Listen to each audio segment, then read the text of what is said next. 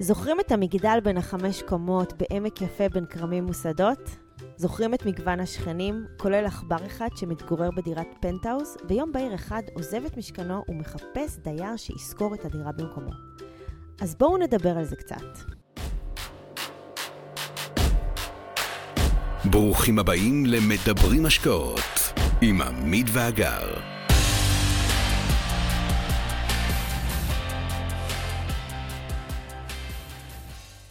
היי לכולם! אז היום אנחנו מדברים על הסיפור דירה להשכיר של לאה גולדברג.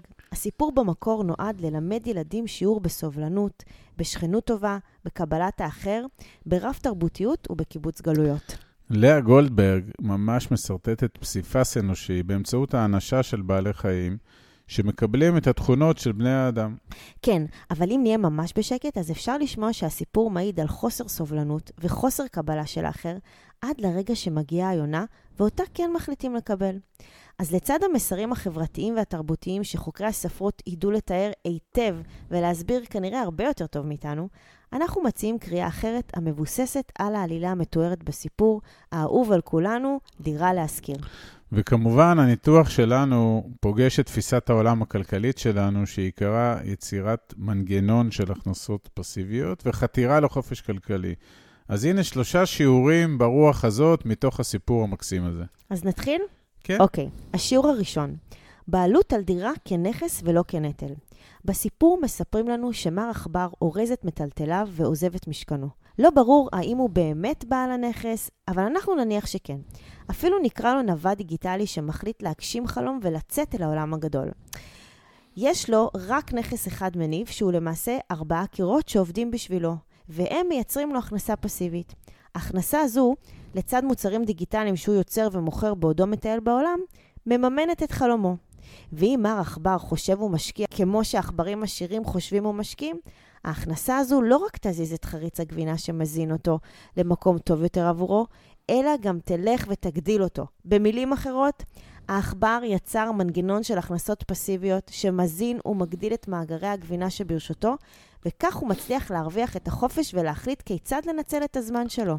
זה עכבר אה, קייסוקי, מה שנקרא. לגמרי. אבא שלו זה... רוברט. אח שלו זה רוברט, כן. Uh, השיעור השני זה השיעור על המומחיות של שחקני האלפא. בסיפור בולט הקושי של העכבר להשכיר את הדירה. בשל חוסר שביעות הרצון של הדיירים הפוטנציאליים, אנחנו זוכרים, כולם באים והולכים ורוטנים.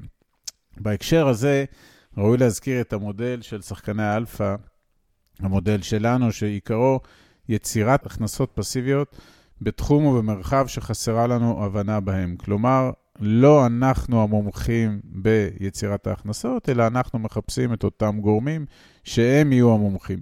כאן אנחנו מבינים שצריך להישען על מומחי תוכן מקצועיים המכירים את השוק המקומי. במקרה הנדל"ני שלנו, שחקני האלפא צריכים להכיר את הסוחרים הפוטנציאליים ואת השיגונות שלהם.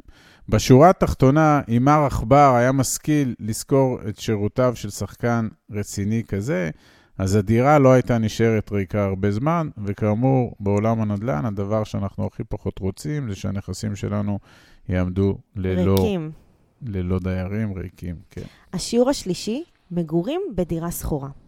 דירה להשכיר מתאר מסע של חיפוש בית. כאמור, רובם המוחלט של הדיירים הפוטנציאליים שפוקדים את המגדל ואת הדירה הפנויה לא מרוצים ממה שהם רואים, בדגש על השכנים. ומה ניתן ללמוד מכך? ניתן ללמוד על היתרונות השונים של השכירות. כך, פרט למעלות הכלכליות המובהקות של ניצול ההון העצמי שבידינו, שהוא לא רק לרכישת בית מגורים, אלא לקידום השקעות מניבות או השקעות שמגדילות את ההון. דירה להשכיר מלמד אותנו שיעור חשוב גם על היתרונות החברתיים והסביבתיים הגלומים בחיים בשכירות. לא נעים השכנים בעיניך? אז אולי תעבור דירה? כן, אז לסיכום, בסיפור דירה להשכיר, בו החיות מתנהגות גרוע יותר מבני אדם בקריצה עלינו, אפשר גם למצוא, אם מחפשים, מסרים כלכליים שסבים סביב אחת הסוגיות המרכזיות בשיח הציבורי בישראל. הסוגיה היא האם דירה למגורים בבעלות או דירה למגורים בשכירות. אה, בכל יום שישי, בכל משפחה דנים בזה. התשובה שלנו לעצמנו היא ברורה. אנחנו כבר שש שנים הפכנו את ההרגלים שהושרשו בנו והפכנו מבעלי הבית שלנו לשוכרי הבית שלנו. צעד זה היה מלווה כמובן בהבנה פיננסית שעדיף לנו מאוד שההון העצמי שלנו יהיה מושקע בנכסים בהם הוא מגדיל את עצמו, הוא מייצר לנו תזרים מזומנים, מאשר שיהיה כלוא בקירות המקיפים אותנו, ובכלל משועבד לבנק. ניסינו לתת כאן בקטנה טוויסט נדל"ני לסיפור שהנדל"ן בו הוא רק המסגרת.